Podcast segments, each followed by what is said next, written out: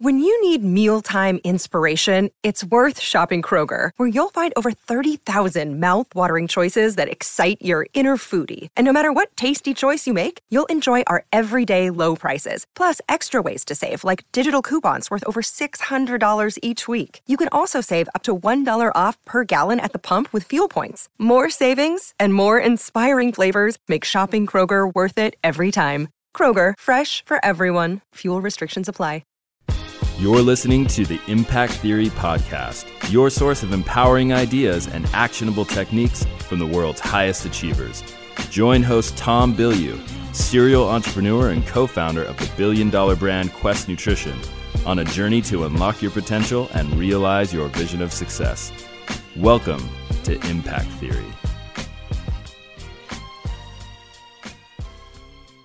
Hey everybody, welcome to another episode of After Impact. I am your host, Tom Bilyeu, and I am here with none other than Agent Smith. Mister Bilyeu. What's up, my man? How's it going? Going very well, thank you very much. I'm over very here good. generating energy, generating. As our boy Brendan Brouchard taught us to do. Yes, he did. So generate, generate. I'm a power plant. It's That's right. I'm watching it happen in real time. In real five time. Five minutes ago. You're looking a little low on energy. I'm not going to lie. I was not ready. I was not ready.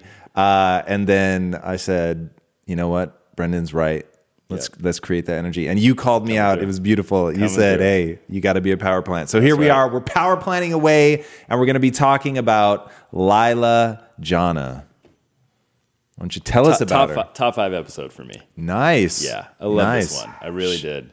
Loved how, you know, how gritty she is, how she's gone out of her way to um, achieve her, her dreams. She sets big goals.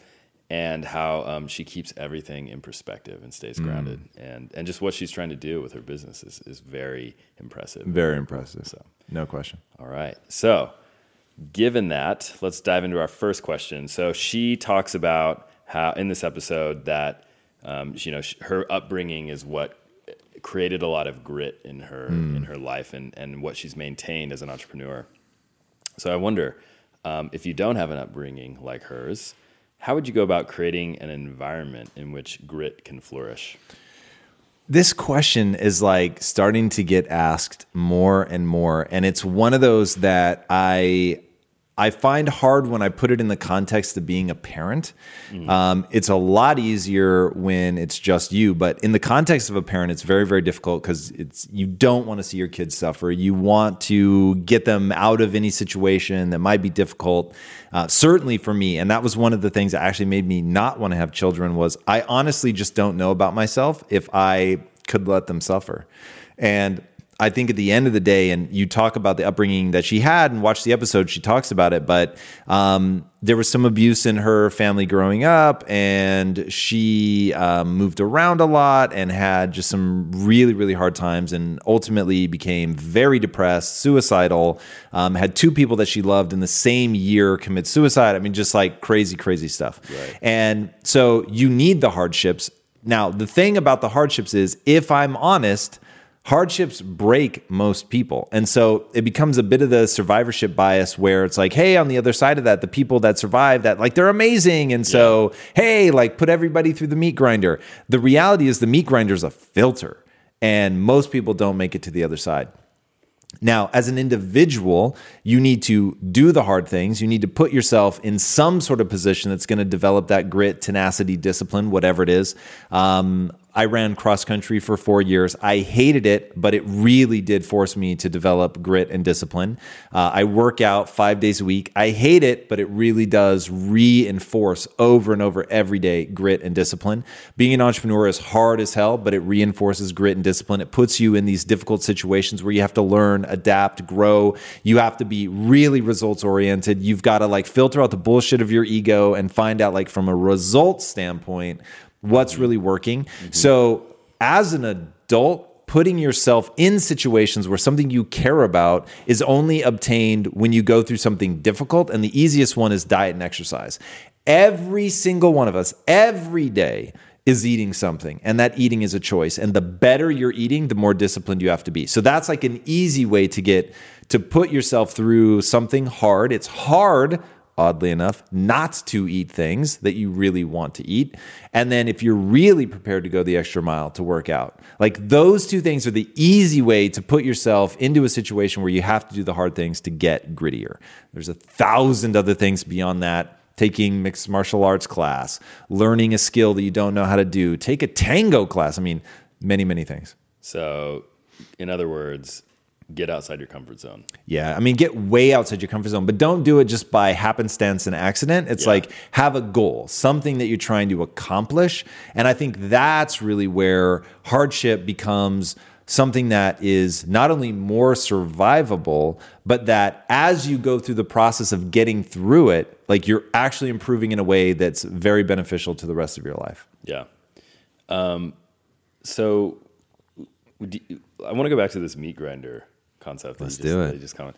So what if there, like, do you think it's possible that the meat grinder, it, it's no longer a filter? Like there's a way to get people through that Um, traumatic, difficult experience and come out um, better for it on the other side. You're saying en masse. Yes. So my whole life is predicated around the fact that this is something that you can train people because it all comes down to belief system. So whatever that core operating system is that you have, if it's really internal to you, then for sure. And the problem, what happens is the reason the meat grinder acts as a filter is you come... You're, you know, you think you're great, you think you're capable of all this stuff, and then you hit the meat grinder. And what, what's happening, just to beat this analogy to death, like is you're getting either mauled into sausage or you come out the other side better than ever, has everything to do with what you do to adapt your mindset to deal with the pain. Most people, they realize, whoa, I just want out of the meat grinder. So they move themselves into smaller and smaller circles. They put themselves around um, only situations that make them feel better about themselves versus the people that really get to the other side and they're stronger and better is they realize I have to go through this. And part of the going through to actually getting out the other side is to think in a different way, to change what I build my self-esteem around, to acquire new skills, to be willing to stare at my inadequacies, like all of the things that are ultimately going to allow them to improve enough to get to the other side. So it, it boils down to, can you teach people to not want out? Can you teach people to reframe the pain that they're going through as something really empowering, something that's going to serve them, something that's going to allow them to trigger the adaptive mechanisms that we all have as a human being? And literally that's what Impact Theory is designed to do, is to sneak that message into mainstream media so that people can't help but assimilate that belief system. It just becomes so ever-present in your upbringing, in the content that you watch as you're an adult and you're binging Netflix, that you're getting this empowering mindset. Yeah, that's awesome. And as you're saying that, I was reminded of the David Goggins episode in which he said... Goggins. Exactly. Yeah. And he said, um, I don't like... I don't like running. People ask me, why do you run so much if you don't like it? And he said, that's exactly the point. The point is I'm preparing my mind for that day when I get a call that my mother has passed away, and how am I going to react to that? And it was so interesting to, for me to hear him take that, you know, those ex- he's creating an environment of um, difficulty, physical difficulty in his life so that he can develop his mental stamina to deal with the the hardships that come through. It's that meat grinder coming at you. Dude. Yeah, I mean, you you literally, in fact, like six minutes ago or whatever, when we started talking about that, he was the first person that sprang to mind. It's like, that's what he represents to me. Like, he gets that, and he's not afraid to put himself in that position. And he took himself from being, in his estimation, the weakest man God ever created, and then tried to become the toughest man alive. And, you know, I think that's why his, he's done so well as an episode is... that resonates with people. Like, that's what we all want to do. We, because yeah. the, the, it is inevitable that you're going to run into these hard times. Like, that's a guarantee. Like, the one promise I can make people is life will get hard at some point. I cannot promise that life will get easy at some point. I really can't. Like, you may live your entire life may suck in terms of hardship from start to finish, but whether that's unenjoyable, whether you find beauty in your life or not, has nothing to do with the hardships that you face. It has everything to do with how you perceive those hardships. If you see them as the thing that's going to turn you into the version of yourself that you want to become, then suddenly it's like, it's not something to run away from. It's not something to be embarrassed about. Um, it's not something to, you know, um, be angry or bitter about. It's like, whoa, thankfully I went through that. Yeah, it's amazing. And something that Lila talks about a lot in this episode is, you know, I think you asked her, how does one go about um, dealing with this trauma and and coming out better for it? And she said that the only power we have is the power to decide how we respond to what happens to us. Mm. And, you know, it sounds like something simple, but I think it's it's much harder to do in practice. In practice, so what are some like what are some small techniques for reframing experiences Um, to change how you respond to them? So one, honestly, the most important thing you have to do is you have to believe that that's a true statement, meaning yeah. you have to believe that simply reframing it will change your neurochemistry and that there is always another way to look at something. And once you're able to find that other way to look at it, then it's like, okay, I can choose now what lesson I'm going to take away from the experience. So maybe you can't choose the experience, but you can always choose the lesson. And for me, reading the book Man's Search for Meaning by Viktor Frankl, who was a concentration camp survivor. If I remember right, he was in five different concentration camps, uh, ends up in Auschwitz. And he just, he was a um, neuro... Uh, a neurologist, I think. He, I can never remember if he was a, a neurosurgeon or a neurologist, but he was definitely a psychiatrist, um, that that for sure. And he comes out the, or he's going through um, the concentration camps and he's looking around him and, and people that didn't die of a traumatic death, he said you could tell that when they were going to die based on when they gave up. And he said, if they, and by give up, he meant that they no longer knew why they were going through the suffering, meaning they had lost a frame of reference. Mm. So they could, they no longer were choosing to see it in like a certain way. So for him, the thing that allowed him to get through it was he was like, I'm going to get through this so that I can save my family, so I can protect them. And so it just all became about like, he had kids, he had a wife, and he was going to make it through everything he was going for, for them to get to the other side. And so like that just gave him what he needed to keep going. And he said, once people no longer had that, he was like seventy-two hours later, they would be dead, not from anything other than just like, they succumb to the malnutrition and all of that. But the people eating the exact same calories and all of that have a reason to live, they keep going. And I just thought, whoa, like that guy's beyond reproach. Like you could say, oh, you know, Lila had it too easy. I think that's B S. But like no one's going to argue that a dude that's been in five concentration camps, like, at, like whatever he tells me, I'm just like, yep, okay, great, got yeah. it. And if he's like, all that matters is your mindset, then I'm just going to believe that that's true. So once you believe that you can choose like to look at it from a different way, that is tactic number fucking one. Two, beyond that, now you need a catalog of different ways to see it. Like how do you find the empowerment in any given situation? Three, you need to believe and understand that the the where you are now and where you want to go, the thing that keeps those two apart is a set of skills. So those three things are really like the core things that I do. I believe that it's possible to rethink it. And then ultimately I've got like a catalog of empowering things. And then I know that in, in here, the lesson that I need to learn needs to be an actual skill that I can go and apply. So that's sort of how I triangulate any time that I'm dealing with something like that. And do you find yourself relying on that on a day-to-day basis in like really, you know, in the minutia of the day when something frustrates you and you can just qu- quickly reframe, or are you even beyond that? Defi- it, it, it is second nature. So I don't really have to think about it anymore. Yep. It happens automatically, but this is dude mindset. Mindset is, it is the matrix. It is everywhere. And that's why the movie is the perfect metaphor for me, is that your mindset makes up the, the fabric of everything. So I'll give you an example. I'm hungry pretty much all the time. And part of the reason that, um, as I was thinking through, like, why when we shot yesterday did I have high energy, whereas today when we're shooting, my energy is lower. And the reason is it's it's different as far as it's time from my last meal. And so um, yesterday, when the machinations of the shoot kicked in, I had eaten like really recently. And so like, man, I was just good to go. I wasn't like super hungry. Whereas this time, it was like, we're now edging up by about the time that we wrap this episode, I'll be due a meal, which means I'm going to be really fucking hungry.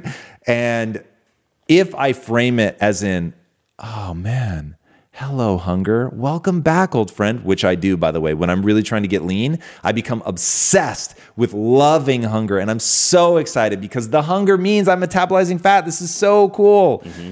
But now, so first of all, we're in November. So from November to, say, February, I don't hold myself to the same standard of leanness. I don't let myself go by any means, but like I'm not actively trying to get lean, which is a wonderful time of year for me. I actually really enjoy not having to be like super hungry. Um, but I, I've actually been slow to transition into a masking cycle this time. So I'm in November where I feel like, oh, I shouldn't like always be this hungry, but I haven't like actually transitioned into masking. So there's like, I'm no longer welcoming the hunger as my old friend. That is but one of a thousand examples of that hits me four or five times a day. And my mindset has to be knowing how to deal with the hunger. So how to flip it, how to do the mental jujitsu, to not feel the pain, to be able to generate the energy. Also, when you said to me like, oh, you need to be an energy generator, like there was that sting of that motherfucker's right. Like how did I not like lead with that? I can't believe I actually said out loud that I'm low energy. This is crazy. I never should have done that.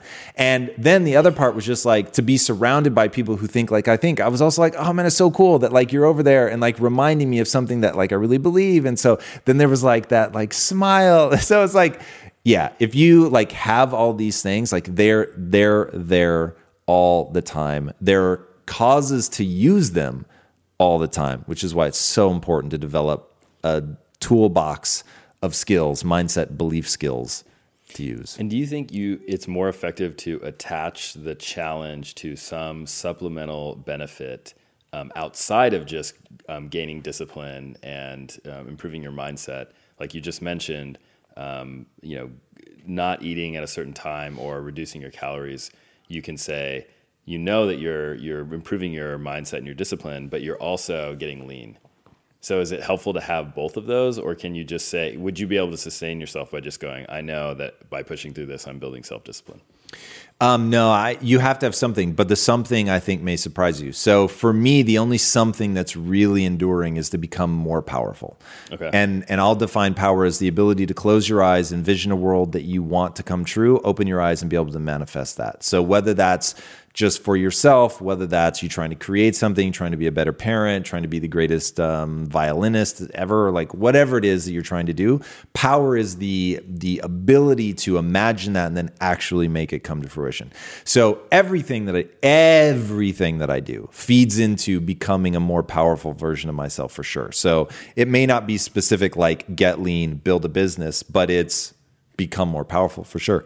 Like, what's the point of suffering for discipline if the discipline doesn't lead to something, right? right? So discipline becomes an empty what, like chasing money is an empty what unless you know your why. So if I know I want to leverage discipline to X, Y, Z, um, then it's like, okay, suddenly the discipline makes a lot of sense. So like for me, discipline to be able to build the life that I want, have the impact on society that I want, um, live longer the way that I want, like discipline works for me in all of those ways.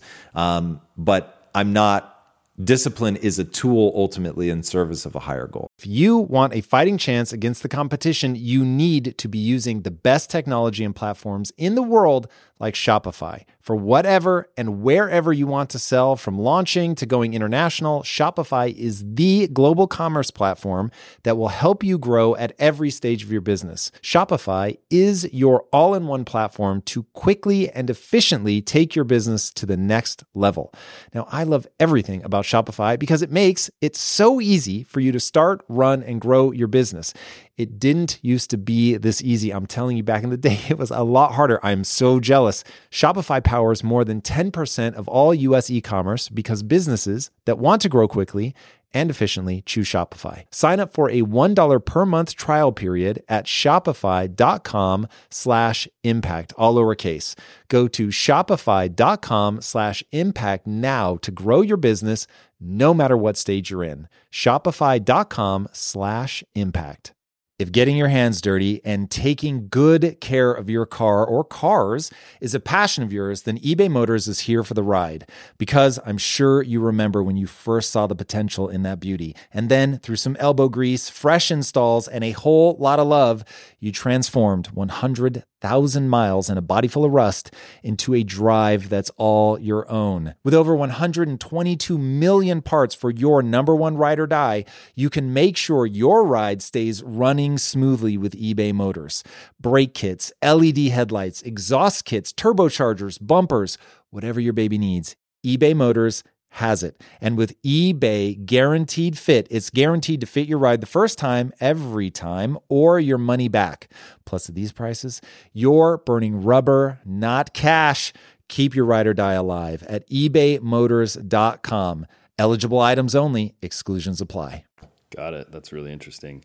That actually makes me think of something in the episode where Lila is talking about Um, you know, she went through a lot of tough times when she was trying to build her company, you know, her, her social entrepreneurship venture. And she says that um, when your core values are aligned with what you're spending your time doing, um, it creates unity in your soul, which I thought was a really nice way of saying, like, that's kind of the, the sweet spot that you're you're trying to get to, right, mm-hmm. in your life. How do you how do you take steps toward finding that alignment? A, a lot of this really comes back to emotion, uh, a visceral feeling.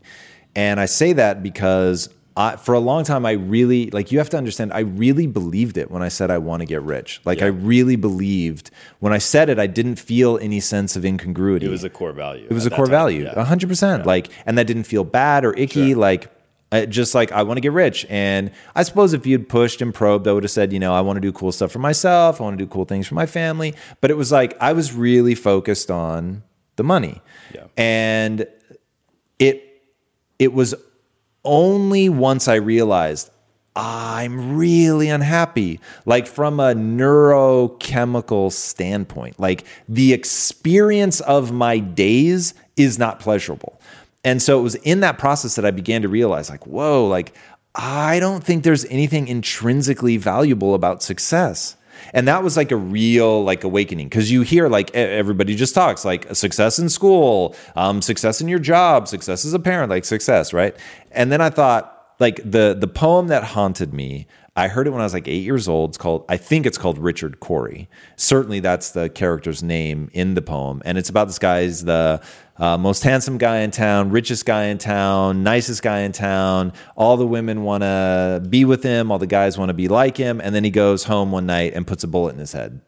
And I thought, whoa, like, what the fuck? Like, and that just, as I was going through this period where I was not enjoying my days, even though I was successful by, like, every measure, I think it was the period of my life where my mom worried about me the least, was the period, because, like, everything was just going according to plan. I had a stable job. It was in technology. I was making good money. I had ownership in the company. You know, I had started as an employee and worked my way up. It was just like, for her, it was like, yeah, like, that's what you should be doing. Yeah. And I was just like, I'm so unhappy. Like, what is happening? And I didn't know, like, because I felt like I was in alignment with my core values. So finally I realized none of this is true. Like, listen to your feelings, right? Feelings. Let's talk mm-hmm. about feelings, Jared. So my feelings were telling me that what you really get off on is, like, spending time with your wife. You love that. Mm-hmm. What you really get off on is thinking of your business partners as your brothers. Like, you really get off on that. What you really enjoy is, like, those moments where, like, you're kind of forgetting about the business for a second and you're three grown men and you're giggling because something's just funny. Mm-hmm. And, like, you really love that. And so those are all the times where you feel awesome and you feel great when you learn a new skill. Like, those are the things that, like, you really are jazzed up on. Um, so what are you doing? Like, those are actually the fun moments. And if you could string your life together where you're getting better, that was always something that I found really intoxicating. So you're getting better every day, but you're doing it around people you really love and care about. You can, it's people that you feel unguarded enough with that you can just giggle and be yourself. Um, hanging out with my wife is just like neurochemical, like the, the greatest reward ever for me. And so like, and when I create, ah, I love that, right? So I'm I'm sitting here thinking about all these things that make me feel alive. And then I start thinking, feeling alive is actually the end result. Like that's, everything is building towards that. Mm-hmm. Money should facilitate that. Your relationships should facilitate that. The business should facilitate that. And so it just got to the point where I was so, such a drug addict that was so hungry to feel that drug of just like deep fulfillment that I was like, yeah, fuck everything that isn't deeply fulfilling. And so learning to listen to my gut became really important because I realized, oh, I've been ignoring this forever. And because I just kept putting it off, ignoring, ignoring, ignoring, and I didn't stop to take the time to codify it and say, why do I feel this way? Why is it good to do things that make me feel this way? Could my life be a string of those moments? Like when you when you just put it off and, oh, will you let me go a little deeper on this? Can you Please. Bring us back? Yes. Okay, so here's like this. This scares me because I don't. I don't know how to to really get this concept across. So, but everybody lean in. Like if you're driving, pull over. This, if if I can get it out and and people can understand what I mean, this will change your life. So every day, no one day feels really important. And because tomorrow is going to feel a lot like today, and because you every day you feel like you get at least a tomorrow, right? Like you get it, you're going to die at some point, but like you kind of feel like I'm at least going to have tomorrow, and none of it's really known. That lulls you into this like sense of cycle, and you and the sun fucks you up, nighttime fucks you up. Um, like the cycle of eating, of sleeping, like everything is, it's so repetitive that it lulls you into this sense that it's just, there's always more time to do it. Like, uh, it's not like, look, I want to do it today, but it's not the end of the world. And when people get into a gnarly place in their life and it's a dark, they always think like, okay, I didn't quite get out of this place today, but I'm gonna get out of it tomorrow, right? Like I can do it tomorrow. And maybe they like move the ball a little bit tomorrow and that re- really pacifies them. And so they're like, okay, I didn't quite get out of it today, but like, you know, tomorrow. And that sense of like, when you're watching it, let me see if I can capture it with this analogy.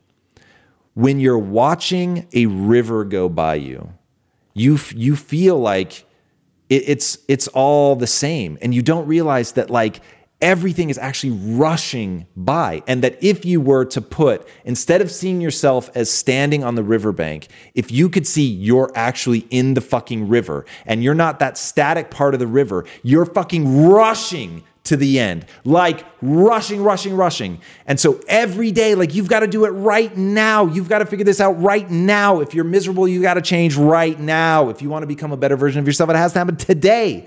Once you have that, then it's like by the time you hit the end of that river and you spring out into the ocean that is almost certainly death, like then you'll have done something fucking incredible because you knew you had to act right now. And maybe that really is the analogy because I had the chills when I was saying it. Everyone thinks of themselves as standing on the bank of the river of time, and they don't recognize you're rushing by. I think that's a clip. There it is. I'm going to call that a clip. Nice. Yep. That was great. Um, I want to totally switch gears. Well, we, we are talking about the uh, river, so uh, I want to talk about forest bathing. Forest bathing? Forest bathing. Nice. Yeah. Let's do it. Um, this was when you asked uh, Lila about, I think it's her brother, who is a... Yeah, he's um, astrophysicist. an astrophysicist. Yep, okay. And you were asking her, you know, how does she... Uh, she uses a technique to kind of stay grounded, and um, she was talking about being out in nature, essentially, is, is really important to her, and she recommends that. And I know that you aren't one to go out in nature. It's not really something that you do. Um, to get perspective. But now that she says, and she mentioned this, and I haven't done any of the research, but that there's documented neuroscience of the benefits of going out and interacting, and, and the Japanese have a term, and it's forest bathing. Um, would you be open to to doing more of that? Um, no. and, and I'll tell you why. So it, that I say that to get people's attention. Here's the thing. The reason that Lisa and I prioritized the view when we bought our house was for that exact neurological effect. And we have a house that you kind of don't feel like you're in L A. At least yeah. I don't. Yeah. Um, and so I really do try to take the time to sit out there in the quiet, especially early mornings, and really just sort of drink in that vibe. Also, when I meditate, I put on nature sounds. So I fully understand and am susceptible to forest bathing. And there is something about hearing the sounds of nature, like a, you know, crickets, a creek meadow, like waves crashing, whatever it is, that really, really puts me in a deep state of um, peace and calm.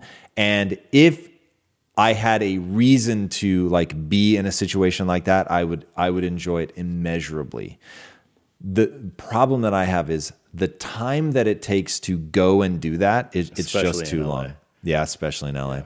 It's just too long. And um, and I don't get off on like hiking and stuff like that because it it isn't um, it isn't physically pleasurable for me. So like wandering around in the woods has like if like for instance.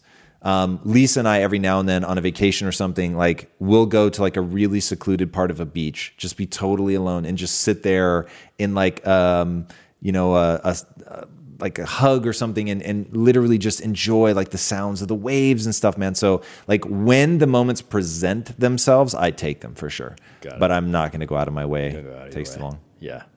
All right. Fair enough. um, One of the stories that Lila tells is is of when she was in uh, Ghana, and um, someone from the community came up and gave her a cup full of eggs, which was yeah. the most valuable thing there at the time. And um, you know, she said that a lot of times in developing countries, um, in these small communities, people may not have access to a lot of resources, but the community is very strong, and they come together and help each other out. And I just had a thought as we're kind of building a community around impact theory. And I feel like in more developed countries, especially Western nations, you don't get that sense of people mm-hmm. wanting to help each other out. And is there a way to sort of incorporate that maybe on, um, you know, the level of digital and social media content, uh, incorporate some of those ideas? That's really interesting, man. And, and maybe you're the right man to like figure that out. That would be really awesome. So you know my fantasy is we need to figure out what our version of the Mickey Mouse Club is. Yeah. And when I think about the regional impact theory groups that are springing up, um, that's really exciting. And if we can find a way to bake that in to really help each other, that would be incredible. I'll be really honest. I don't have a vision for it. Okay. Um, beyond the like proximity is my vision, get them together, yeah. right? In real life, get them together. Beyond that, like how we turn that into something where people really feel invested and really want to actually help each other. That would be so cool. So All right. well, put your thinking cap on. Planting a seed now, and Love that. Uh, we'll keep thinking about it. Um, one other concept that Lila brings up and that she said is she's found very valuable in her time as an entrepreneur is the concept of inserting a pause mm. before responding. Um, I love that idea. I wanted to also get your thoughts, you know, since you have had a long entre- entrepreneurial journey as well. Have there been times when you've used that, when um, you wish you had used that? Yeah, I mean, uh, it it isn't so much that my I'll, I'll say it very simply. My entrepreneurial journey has not taught me that I need to pause more. Interesting. So I will say that my entrepreneurial journey has taught me to be bolder, to act faster, but maybe that's just my natural personality. So I'm not the person that's just going to blurt shit out. Look, I'm not immune to it by any stretch of the imagination. But um, I think if you played back like all the content that I've created, you get a pretty good sense of um, I stay out of the things that I don't feel I can contribute to meaningfully. Um, I don't lash out at people. Um, it's you know it's it's really rare that I take uh, a stance where it's like, oh, th- this is mean-spirited. I do sometimes, but it's really fucking rare. Um, so I'm not the guy that writes the angry email. Like none of that is sort of intrinsic to me. Like I've said, I, it takes me a very, very long time to get angry. Um, that I, I think I'm wired for empathy, and then I've fed into that my whole life. So I've had to like go the other way and be able to argue from my position, be able to take a stronger position, to not be afraid to say bold, aggressive things, to not be afraid to create um, friction. My business partners, excuse me, at one point um, back when we were still at the technology company, pulled me aside and said, look, you sweep everything under the rug. And because I always wanted people to get along. And they were just like, you can't fucking do that. Like, people don't know where they stand. So I've had to learn to really like not be afraid of confrontation, to not be afraid to, you know, create that friction. So yeah, it's, I, I fully respect that. That's probably the lesson some people need to learn is, hey, take a pause, take a deep breath. Like, don't like emotionally react. Um, Have you seen people suffer from not being able to do that? Do you think that's common? Um, I'll tell you the one that I do think is common. Like, when she said that, I loved it. I thought it was really powerful. And that's so self-aware of her to realize that's what I really need to do. Um, the, the pause that I think people need to take, and the one that I see people get fucked up by all the time, is they react emotionally, and they don't understand how much credibility they lose with other people by being emotional. Mm-hmm. Like, you, you've just got to be able to rise above your emotions. You have to, and you, you've got to do it even before it registers on your face, right? Like, those are the people that really go places in life. They might be inside panicking, but that doesn't reassure anybody. They yeah. might inside be seething, but that doesn't reassure anybody. Like, if you're to let that happen, right? If you're to panic or get angry or like cry or whatever, like it, it doesn't reassure people. Yeah. And so like, eh, I just don't see a time where that's a win. So now, because of my marriage, I, even before I got into being an entrepreneur, I spent years working on getting control of my emotions to make sure that my wife and I could communicate from a place of sobriety, emotional sobriety, and not like, you know, I, I think that people like the intoxication of their emotions. So I think people throw themselves into it and they ride that roller coaster. And I think that it's just a fool's errand. Oh, like that. Um, Layla talks about not putting our heroes on a pedestal, uh, and and no one's a saint, which yeah. I thought was super, super powerful and something you guys talked about for a bit. Just wanted to get your your response to that and why it's so important, uh, an important concept for people to understand. Uh, I think she nailed it. Why, why it's an important concept for people to understand is because once you allow other people to be extraordinary and to let yourself off the hook, like, you've just made a catastrophic error. So you need to look at the most accomplished people in the world and say, I could do that. Like, if I put my time and attention to getting good at the things that they've gotten good at, I could do that. So whether that's a civil rights movement, whether that's build a business, like, you know, like um, Taylor Wilson that we had on yesterday on the show, um, nuclear physicist, like, don't brush him off and go, well, he's a genius. Because the ironic part is, so he's got a younger brother who tests off the charts, much smarter than Taylor, but his brother hasn't done anything with his life, um, and and has really struggled emotionally and everything with, he even said one time, the, the smarter, quote unquote, brother said, I'm always second best at everything, meaning his brother Taylor, who is not data-wise as smart as him, is always out front because he's passionate. He's um, so curious. So there are like those things, I think, at the end of the day become really, really important. Ah, I'm give me the central thrust, thrust of the question. I managed to to get too far off. Putting heroes on a pedestal. Yeah, thank yeah. you. Appreciate you bringing us back. No one's a saint. No one's a saint. You're absolutely right. So, uh, so I think that that's important because you don't want to not hold yourself to that standard because you think, oh, they're a saint. Also, I think that it's such an absurd waste of time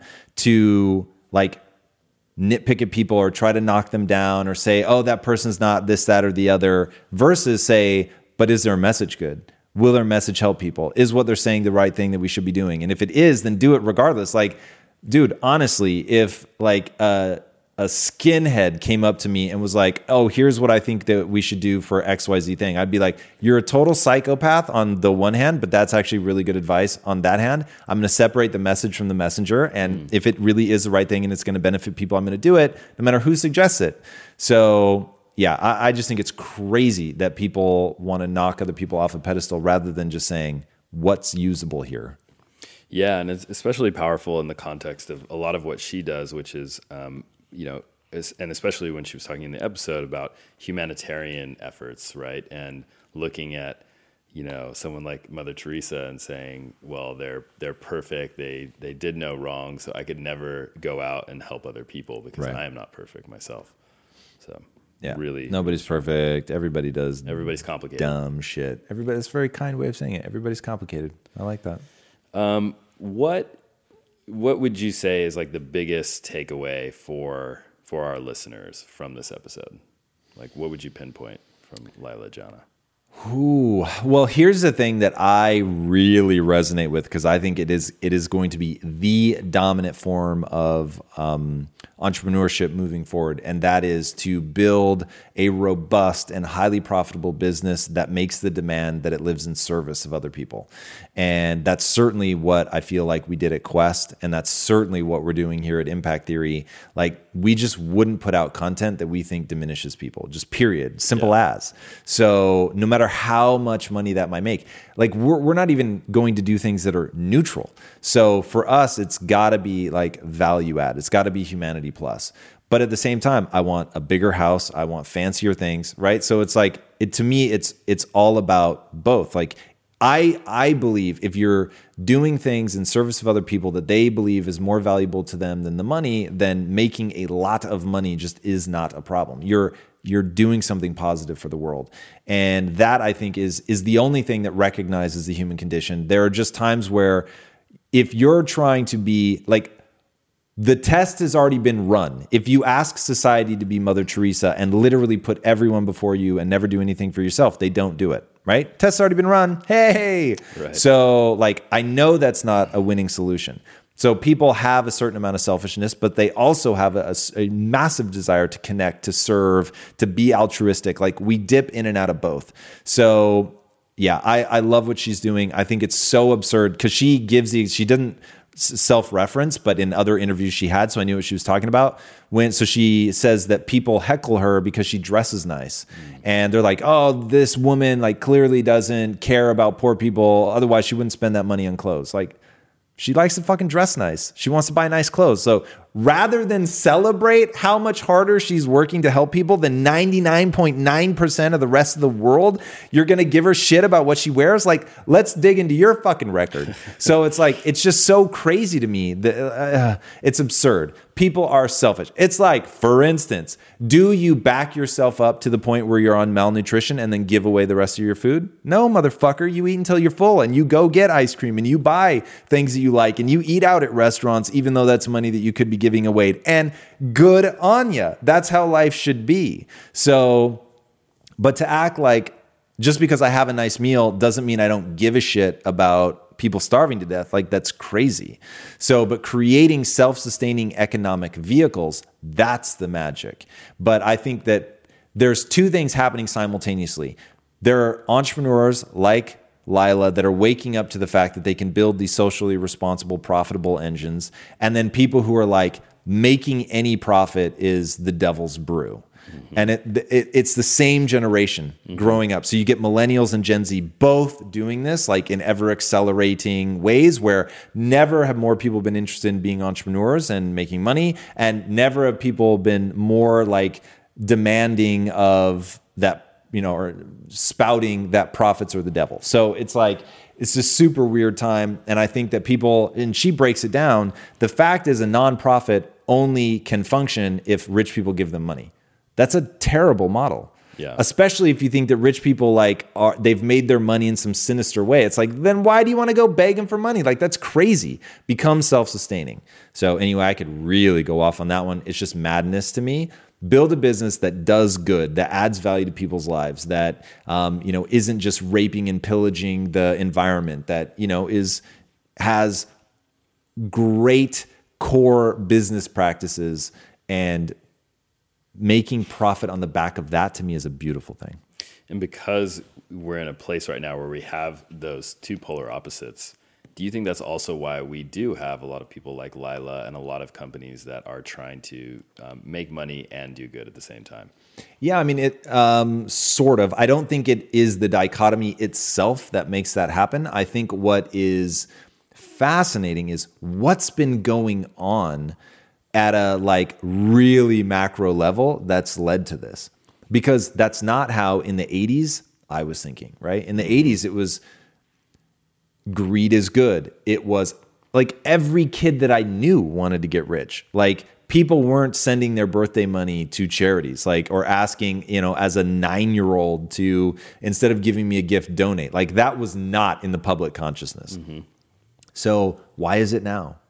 It's really fascinating. As somebody who wants to influence culture on a global scale, I want to know the answer to that, because I want to know if you can intentionally orchestrate it. Because if you can, then we really can influence belief system on a global scale, and that would be amazing. That's awesome. All right, last question. What do you think is next for Lila Jana? Oh, I think what she's doing in the skincare thing is going to blow up. And I think that, look, every single human being I've ever talked to that runs a nonprofit ends up getting frustrated because you have to beg for money. Mm-hmm. You can't just go, I'm going to deliver a crushing amount of value to people, generate a ton of revenue, incentivize um, the smartest people in the world to come work for me with equity and stock and all of that. So it, like, I won't name this person, but I know a very high level entrepreneur who has done both nonprofit and for-profit. And he was like, I will never do a nonprofit again. Mm. He was like, the absurdity of the regulations, he's like, it's just too much to bear. And the way that you have to go around begging for your supper, it, it's just, it's, in my opinion, it's the world's dumbest model. So self-sufficiency, to me, like that's just the end all be all. And if you make the demand that you're only gonna make profits doing something where you're adding value to people's lives, like that's the big win. So I think for her, she's already doing it on the skincare line. It's like she really cares about how it's sourced. She really cares about the people who source the ingredients. So it's like so much of her energy is in doing it right. And I think that more and more companies like that are going to get rewarded. So um, that's really, really exciting for me. That's awesome. All right. Well, that's it for today. Cool. All right, guys. Thank you so much for joining us for this episode of After Impact. Lila Jana, dig deeper into her world. She's absolutely incredible. If you haven't already, be sure to subscribe. And until next time, my friends, be legendary. Take care. Hey everybody, thank you so much for listening. And if this content is delivering value to you, please go to iTunes, go to Stitcher, rate and review us. That helps us build this community. And that is what we are all about right now, building this community as big as we can to help as many people as we can, deliver as much value as possible. And you guys rating and reviewing really helps with that. All right, guys, thank you again so much. And until next time, my friends, be legendary. Take care.